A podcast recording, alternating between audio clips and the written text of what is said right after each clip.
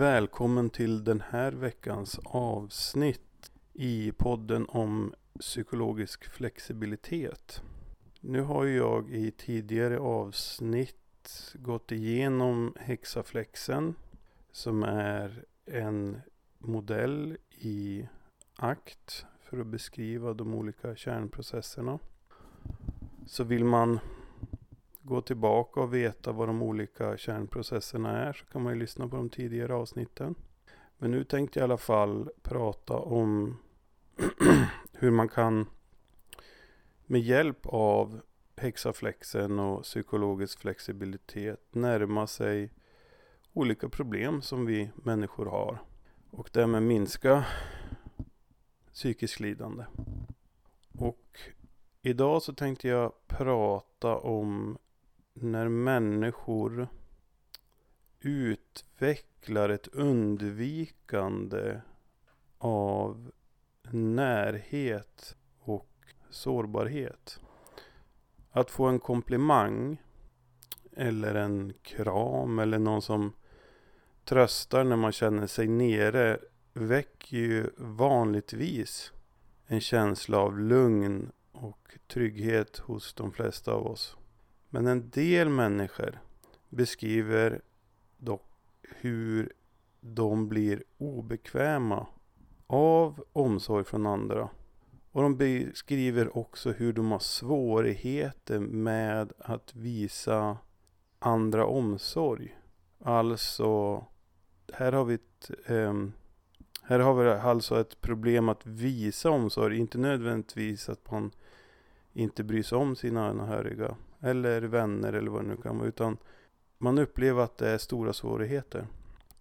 Och eh, det här kan ju väcka olika typer av inre upplevelser som är jobbiga. Alltså omsorg från andra kan väcka obehag. Eh, det kan väcka frustration. Det kan väcka mindre attraktion och förakt. Och ibland till och med äckel. Alltså när andra uttrycker omsorg eller visar sig sårbara så kan man instinktivt stöta bort de här personerna. För att man av olika anledningar inte är bekväm med det.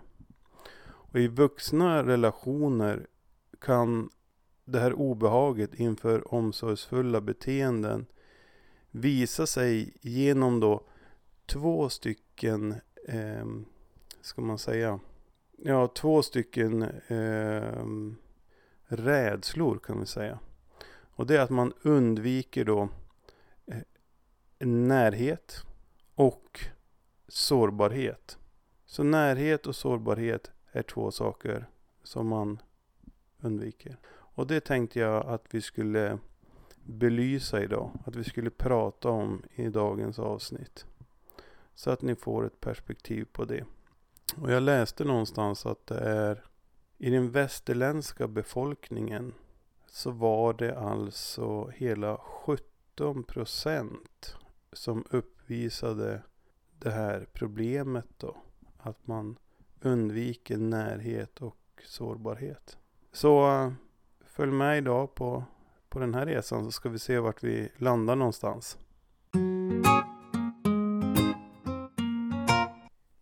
Så rädsla för närhet och sårbarhet är ju två vanliga känslomässiga problem som många människor kämpar med. Och det här kan ju bero på olika saker. Men jag tänker att vi kommer till det senare. Nu tänkte jag kort beskriva vad menar jag då när jag säger närhet? Och vad menar jag när jag säger sårbarhet? Och det här med närhet innebär en rädsla för att vara emotionellt eller känslomässigt eller fysiskt nära en annan person. Och det kan ju visa sig som svårigheter att uttrycka känslor, att bli förälskad eller att man till och med undviker ja, alla former av kärleksfulla relationer där tvåsamhet och ömsesidigt beroende uppstår. Man kanske klarar av relationer som bygger på sex och passion. Eh, eller eh, där det handlar om prestation och resultatfokus. Eh, och eh, Kanske också att det handlar om kortare perioder. Men som med de flesta relationer så fördjupas ju relationerna med tiden. Det är ju så att vi, är vi oavsett om det är en vän eh, eller om det är en eh, romantisk relation så går ju relationen över till någonting annat efter ett tag. Och den fördjupas. Och det här då vill man många gånger undvika. Det känner man sig inte bekväm med om man har problem med närhet. Och vad menar jag med sårbarhet då?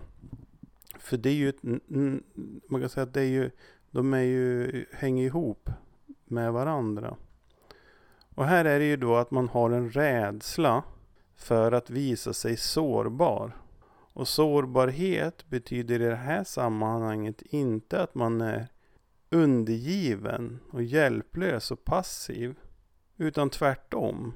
Så innebär det att, att man har modet att vara sig själv. Att äga sina känslor. Även om det innebär en exponering för andra människors eventuella åsikter och dömanden. För det innebär ju en social risk att bli avvisad och den är man inte beredd att ta. Och även om vi försöker att undvika sårbarhet så är det en oundviklig del av sociala relationer. Så det kan ju bli väldigt handikappande för den som har det. Och kan ju uppfattas som eh, ganska kall och eh, ointresserad och eh, vad ska man säga? Känslomässigt otillgänglig från omgivningen. För det kan ju vara så att man till exempel då om vi tar det, vi stöttar en kollega som har det tufft på jobbet. Kollegan kanske är ledsen och då kan, kan det vara så att vi ibland så behöver bara vara med dem. Vi behöver bara finnas där för dem. Det är väldigt svårt för de här personerna att göra det. Eh, det kan ju handla om att eh, vi behöver be om hjälp när vi kanske i vuxen ålder, om vi går igenom en skilsmässa. Eh, det kan handla om att vi behöver konfrontera vår partner om vi tycker att deras beteende inte är okej. Okay. Eller om vi vakar vid en förälder som har en obotlig sjukdom och snart kommer att gå bort. I de här situationerna är vi sårbara på så vis att vi kommer att behöva blotta våra känslor. För att vara en medmänniska exempelvis. För att eh, få andras stöd som kan vara eh, helt avgörande för att hantera sådana här situationer. Eller för att validera och bekräfta någon annan. Så behöver vi kunna uppvisa någon form av känsla. Eller ja, känslor. Så det kan ju vara som sagt väldigt problematiskt för personer som undviker att vara sårbara. Vilket för dem är detsamma som att vara svag och maktlös. Och det är ju ett tillstånd som de av olika anledningar eh, har... Eh, ja men, de, av olika anledningar så har de bildat sig en uppfattning om att de inte kan hantera det här känslomässigt. Det kanske inte är så att de är riktigt medvetna om det här eller kan förstå det på ett intellektuellt plan. Men tittar man på deras undvikande så förstår man att de vill undvika själva smärtan som det medför. Att vara sårbar. Och det här kan ju visa sig som sårbarhet för eh, ja, men att öppna upp för andra då. Eller sårbarhet för att bli sårad eller avvisad. Eller rädsla för att bli utnyttjad eller missförstådd. Om man då väl visar sig sårbar i de här situationerna som man befinner sig i. Och man kan också se att det, eh, att det här med att vara sårbar, det kan ju också innebära att man, ja, att man inte vill bjuda på sig själv. Alltså göra bort sig, att eh, bli granskad och därigenom då eh, bedömd. Så då vill man inte riktigt släppa loss, man blir ganska kontrollerande och fyrkantig. Så när jag pratar om rädsla för sårbarhet och närhet, då är det det jag menar.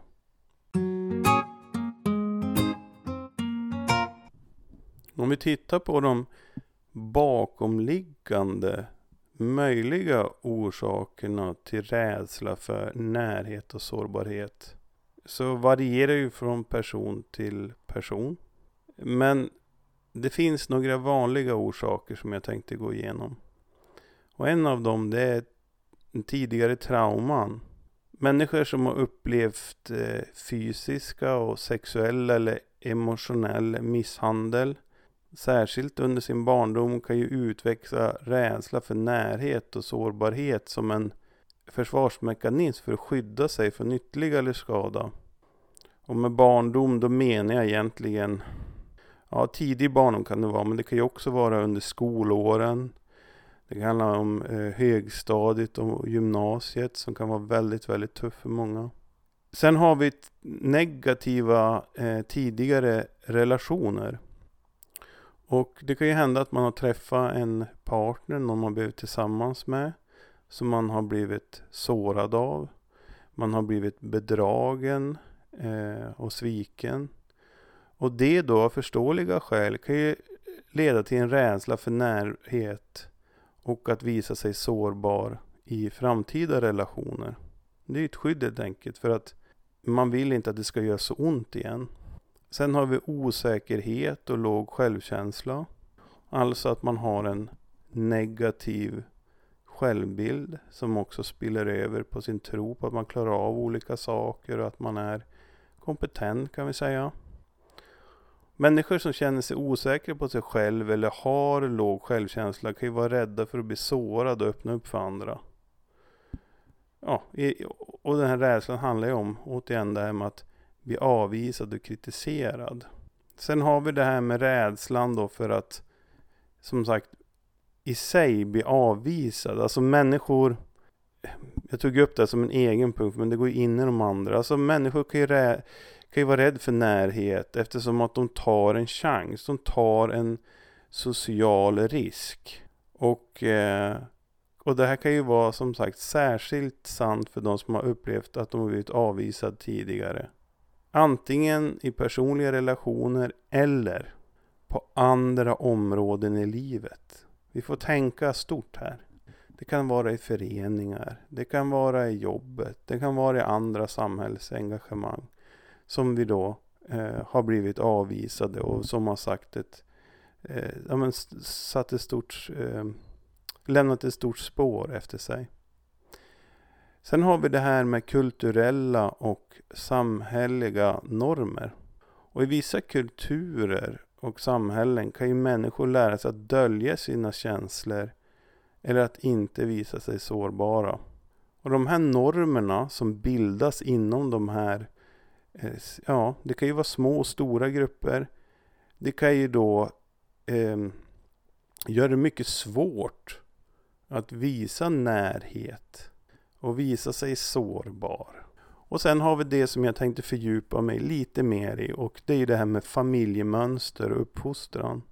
Om en person växer upp i en miljö där inte känslor har kunnat uttryckas öppet eller där det fanns en rädsla för att visa sig sårbar och söka närhet kan man ta med sig de här mönstren upp i vuxen ålder.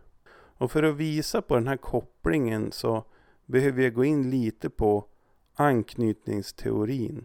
Och den kommer att återkomma i andra poddar längre fram. Så det kommer bli en upprepning. Men vi kör, för det är bra att upprepa den här så att den sitter riktigt. Eh, och det, anknytningsteorin är ju en teori som är skapad av Eh, en barnpsykiatriker och psykoanalytiker eh, från England. Han heter John Bowley. Eh, och eh, han har också en eh, kvinnlig kollega som hette eh, Ainsworth. Ainsworth. Och de två eh, utvecklade en teori som då är allmänt vedertagen, vedertagen bland forskare och psykologer och, och psykiatriker. Och den här teorin säger att människor är instinktivt eh, programmerade att skapa starka emotionella band med det man kallar för vårdare under de första året av eh, sitt liv. Då. Och det här beteendet grundar sig i evolutionen och har som syfte att hjälpa barn att utforska världen på ett tryggt sätt och uppnå en vuxen ålder, fortplanta sig och på så vis eh, så kan arten leva vidare. Och det här låter ju säkerligen, det låter kliniskt, eh, det låter tråkigt och det låter väldigt biologiskt. Men eh, ja, det är ett perspektiv på det som är väldigt viktigt att ta, det biologiska perspektivet. Eh, för att det här har visat sig i så många studier att det förhåller sig på det här sättet. Och enligt den här teorin så är det här anknytningsbeteendet som sker reflexmässigt som starkast när barnet når sitt andra levnadsår. Alltså det sker väldigt, väldigt tidigt det här. När det börjar. Eh, och, och här då så börjar ju barnets förmåga att tänka och förstå och utvecklas. Och de kan börja successivt ju äldre de blir de här barnen eller de här barnen, barnen eh, så kan de ju börja bilda sig mentala bilder av sig själv och sin relation till andra människor och till nära relationer. Och i, i takt med att det här utvecklas så, så kommer det också då att påverka kvaliteten i framtida relationer och utmaningar och möjligheter man, man har i framtida relationer. Och kvaliteten, ett barn som sagt, den, den har um, eh, den knyter ju an till en person, en vårdgivare som, som då har ett eh, som då visar omsorg då om det här barnet. Och här är det viktigt att förstå att ett barn väljer inte att knyta an. Alltså det är inget val barnet gör utan det är någonting som de är, eh, kallar man det för, eh, präglade. Eller de är helt enkelt tvungna att göra det. Det ligger liksom i deras DNA. Och det här säger ingenting om hur lämplig vårdaren är. Utan det enda som behövs för en anknytning ska ske fysisk närhet i de första åren. Alltså, det krävs, det krävs liksom, krävs det. Men i övrigt så kan ju personen som är vårdgivare vara helt olämplig. Och eftersom att vårdgivaren är så otroligt central för ett barn. För barnet är ju helt försvarslös. Människo, människans avkomma så att säga tar ju jättelång tid innan den kan klara sig själv. Och därför är barnet då eh, Barnet, de behöver ibland anpassa sig. Alltså, vi väljer ju inte vilken vilka vårdgivare vi får när vi föds, alltså vilka föräldrar vi föds. Eh, föräldrar som vi får när vi föds och vilken kvalitet på anknytningen som de kan erbjuda. Därför så har evolutionen, den har varit så smart att den har eh, ja, gjort det möjligt för barn att kunna anpassa sig för att kunna säkerställa den här relationen då till sin vårdgivare. För utan den så blir den ju som sagt väldigt skyddslös. Och det barn kan göra då, det är att de kan sluta visa sig sårbara och avstå från att söka närhet till vårdgivaren för att öka chanserna för att få närhet och trygghet. Det kan ju låta lite konstigt, eller hur? Alltså att de vrider ner de här beteendena för att de ska få mer tillgång till sina vårdgivare. Men det här är inte så dumt om man tänker på att barnet, vi tänker oss ett barn som vid upprepade tillfällen, tillfällen har erfarit att deras försök att söka närhet och visa sårbarhet inte har blivit bemött på ett tillfredsställande sätt av, av den här vårdgivaren. Och det kan ju bero på olika saker. Det kan bero på att vårdgivaren inte har varit tillgänglig. Eh, att den har ignorerat eller avvisat barnens behov när de visar det. Eller på andra sätt visar bristande omtanke. Och istället för att barnet ska fortsätta med samma beteende och söka och söka och söka så kan det då välja en strategi att vrida ner och inte vara till besvär så att säga. Och därmed också då öka chanserna för att den ska få tillgång till vårdgivaren. Som annars skulle stöta bort den om den är typ för klängig eller den låter för mycket eller vad det nu kan vara. Och här kan vi också se att ett vanligt, en, en vanlig anpassning som man kan tycka utåt sett är eh, ett högst välfungerande barn eh, utifrån de normer som vi har i svenska samhället. Det kan ju vara ett barn som är till lags, det är hjälpsamt, alltid med ett leende på läpparna, eh, tar ansvar tidigt i livet och är ganska vuxen för att vara så ung och så liten. Men det här kan vara ett, en typ av överlevnadsstrategi. Alltså ett beteende som barnet har tagit till för att anpassa sig till sin vårdgivare. Men det man har sett med de här barnen, det är att inom dem så har de någonting som kallas för tyst panik. Alltså utåt sett kan de le och vara glada, men inom dem så har de jättehöga nivåer av stresshormon. Så de är väldigt stressade. Så så kan det se ut när vi pratar då om olika typer av orsaker. Alltså att det kan vara tidigare trauman, det kan vara negativa tidigare relationer, osäkerhet och låg självkänsla, det är rädsla för att bli avvisad, kulturella och samhälleliga normer, familjemönster då och uppfostran där vi kommer in på anknytning då. Så att det här är det som gör att man i vuxen ålder senare då kan ha svårt med närhet och att visa sig sårbar då. Nu när vi har pratat om vad som kan vara, kan vara orsakerna till att man utvecklar undvikande av närhet och sårbarhet så kan vi också prata om vad som, som jag tycker är viktigt. Alltså vad är det som vidmakthåller att det är så här? Varför, vad är det för någonting? För att om vi förstår vad det är som vidmakthåller det och vi vill göra någonting åt det, då har vi bättre förutsättningar. Och en sån sak kan vara negativa förväntningar. Alltså, vi utifrån våra tidigare erfarenheter där vi har prövat att vara eh, sårbara, där vi har sökt närhet, eh, har blivit avvisade. Och det har gjort ont. Och utifrån eh, de, de erfarenheterna, då vill vi inte upprepa det här. Det är en sak som gör att det här då vidmakthålls. Undvikande beteenden kom in i flera av de andra punkterna, men jag tar det som en egen punkt. Alltså att vi utvecklar beteenden för att undvika situationer som gör oss sårbara eller kräver närhet. Och det här då har ju som funktion att det tillfälligt lindrar det som är jobbigt eh, för att vi slipper det, men på lång sikt så gör det ju då att vi inte kan leva ett fullgott liv. Återupplevelse av trauma om rädslan för närhet och sårbarhet kommer från tidigare trauman kan återupplevelse av de här traumorna, till exempel som flashback eller mardrömmar, förstärka rädslan. Sen pratar vi om det här med negativ självbild.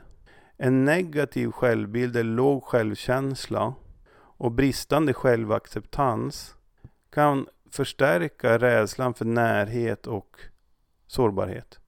Om någon tror att de inte är värd kärlek eller närhet, ja men då har man liksom en ganska dålig start liksom för att också, då måste man som över ehm, komma det i den föreställningen innan man är beredd då att ta klivet och visa sitt sanna jag för andra så att säga.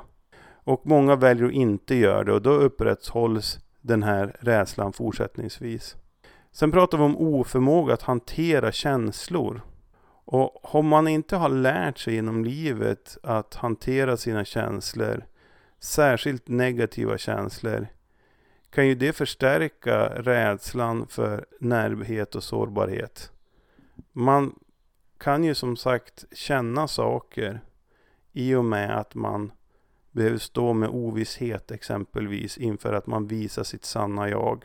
Men om man inte vet hur man ska hantera det som bubblar upp igen eh, när man hamnar i de här situationerna, då vill man oftast inte vara där igen och då, då, då ser man till att inte hamna där. Eh, och en del gör ju då en, en exit från livet totalt. va.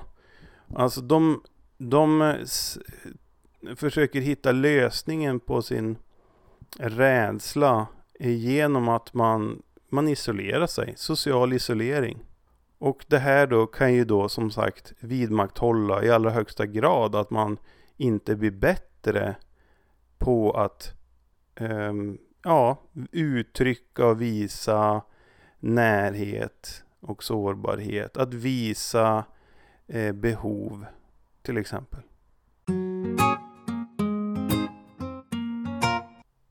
Så, för att knyta an då till psykologisk flexibilitet så kan vi då säga att den här rädslan för närhet och sårbarhet ofta är kopplad till rädslan att bli sårad, rädslan för att bli avvisad eller känna sig sårbar i en relation, att någon ska utnyttja en på olika sätt. Att man eh, ska bli utstött. Och det är då en försvarsmekanism. Eller överlevnadsstrategi om man så vill. Och det hjälper oss att undvika smärtsamma situationer. Men om det här skyddet eller försvaret blir för starkt så kan det ju leda till isolering och ensamhet. Och många känner sig väldigt ensamma som har det här problemet. Det är jobbigt att bara eh, ha sig själv att vända sig till, vilket man oftast inte, inte ens det har man för att man har inte utvecklat en form av inre kärna som man kan vända sig till. Utan man är, är väldigt sårbar. Man har liksom ingenting och då känner man stor tomhet och ensamhet. Även om man har människor runt omkring sig. Men utifrån perspektivet då med psykologisk flexibilitet kan rädslan för närhet och sårbarhet ses som en brist på förmåga att acceptera, alltså ge utrymme för och hantera svåra känslor som kan uppstå då i relationer. Exempelvis kan rädslan för sårbarhet ses som en brist på förmåga att acceptera och hantera obekväma känslor och tankar som kan uppstå när vi öppnar upp för andra om vad vi känner och vilka behov vi har. Och med koppling då till, till psykologisk flexibilitet som jag pratade om tidigare, där jag egentligen blev, det egentligen be, beskrev, det var ju hur en person med låg psykologisk flexibilitet hanterar de här rädslorna. Men om vi tänker oss att vi nu vill bryta det då, vad är det vi kan göra då? Alltså öka vår psykologiska flexibilitet när det kommer till att övervinna den här, eller vilket leder då till att övervinna den här rädslan för närhet och sårbarhet. V vad kan vi göra då? Ja, det är en utmanande resa. Det, det ska ju understrykas. Men definitivt inte omöjligt och man kan få ganska snabba resultat om man bara är beredd att göra jobbet. Men här är några saker som, som du kan jobba på. Vi säger du som lyssnar känner att jag vill jobba på det eller jag vet någon annan som kan behöva jobba på det. Och först behöver vi kanske jobba med att bara ja, bli lite mer eh, medveten om oss själva, alltså öka vår självkännedom. Och det är att kanske börja fundera på vad kan grundorsaken vara? För att kunna sätta in det i ett sammanhang, alltså att vi får en känsla av sammanhang. Vilka händelser eller upplevelser i mitt liv har fått mig att frukta då intimitet eller sårbarhet? Och som jag sa tidigare kan orsakerna vara olika. Det kan handla om barndomsupplevelser, trauman eh, eller andra saker då som har skapat kanske en negativ självbild exempelvis. Va? Eh, det kan handla om att eh, vi behöver ägna, i det här fallet då, alltså det kan handla om att vi behöver ägna lite tid åt självreflektion. Och, och, är det så att det blir riktigt körigt för oss, vi säger men jag vet inte var jag ska börja alls nu liksom. Han säger det här men det blir för trögt. Ja men då, då tar vi ju kontakt med de som jobbar med det här. Alltså en terapeut liksom, en psykolog. Och, eh, eh, ja, en som jobbar med det här helt enkelt liksom på dagbasis. För det är ju det de är utbildade för och det är det man kan då. Sen kommer vi in på det här med självmedkänslan. Och här handlar det om att kunna Alltså utveckla självmedkänsla eh, genom att vi gör det så kan vi också då utveckla en förståelse för att det är okej okay att känna sig rädd eller orolig till exempel.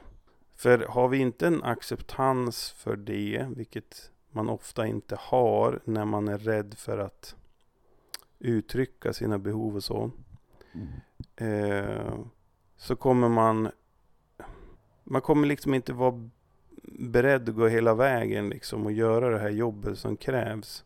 Så det är viktigt att utveckla en självmedkänsla och en acceptans gentemot sig själv att det är okej okay att du känner. Och det är ju, de här känslorna är ju mänskliga, det är något som alla um, upplever på ett eller annat sätt. Eh, och det, det är inte hjälpsamt att vi slår på oss själva för att vi har de här känslorna. För känslorna finns ju där. Vi kan spöa skiten ur oss varje dag, men känslorna fortsätter ju ändå finnas där. De kommer ju inte försvinna. Och här är det ju istället då bra att utveckla en annan approach. Att vara mer öppen för att det är så här jag känner. Att man visar sig själv lite vänlighet liksom. Och medkänsla, kort och gott. Sen pratar vi om det här med att eh, kommunicera. Om man är i en relation så kan det ju vara så att man behöver kommunicera med sin partner om sina känslor och, och rädslor. Det, det, är ju, det är ju liksom någonting som är...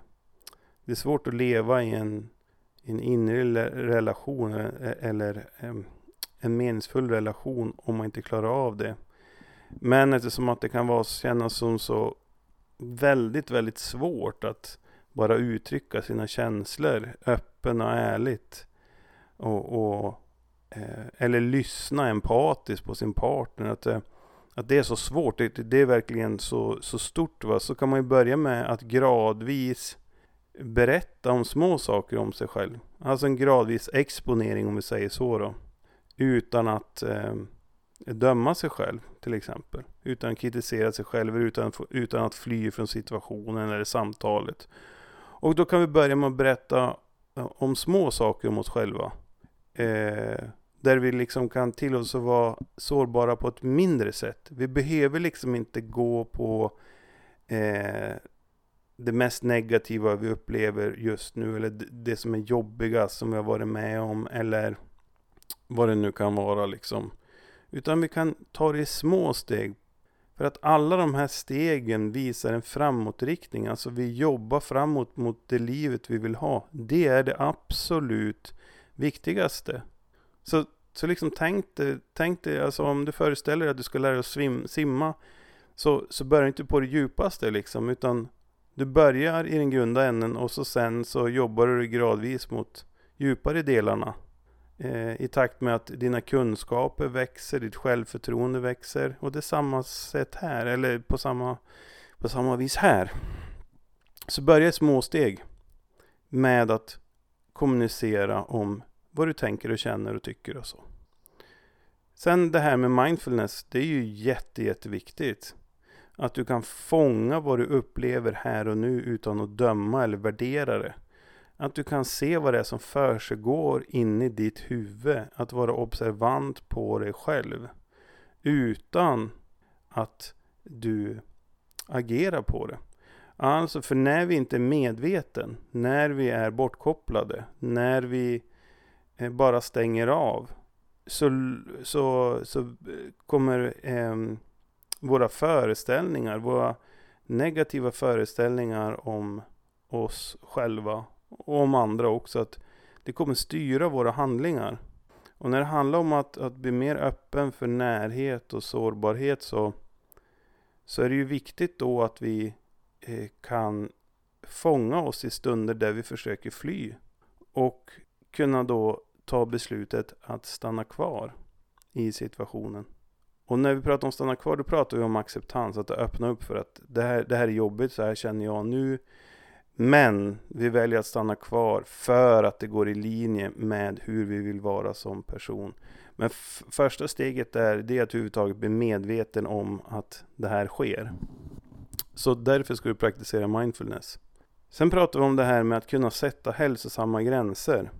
Och jag rekommenderar ju då inte att någon person ska öppna upp sig för en person som inte kan hantera det.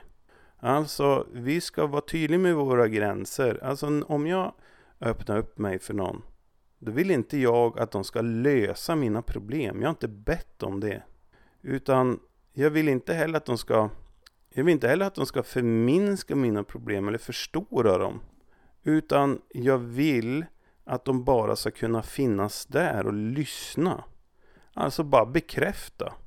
Och där ställer jag ganska höga krav och jag sätter också gränser gentemot andra.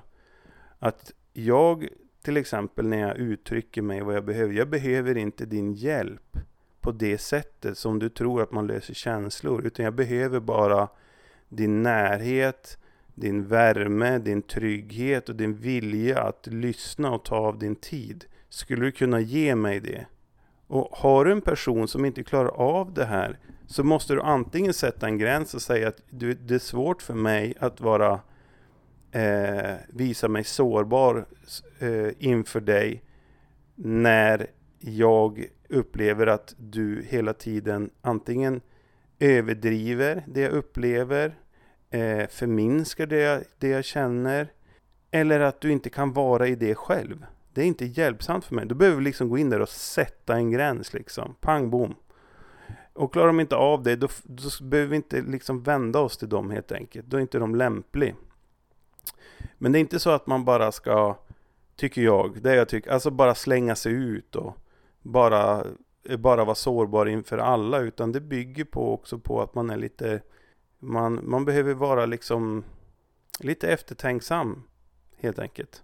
Och ställa lite krav på den då som man väljer att söka omsorg ifrån.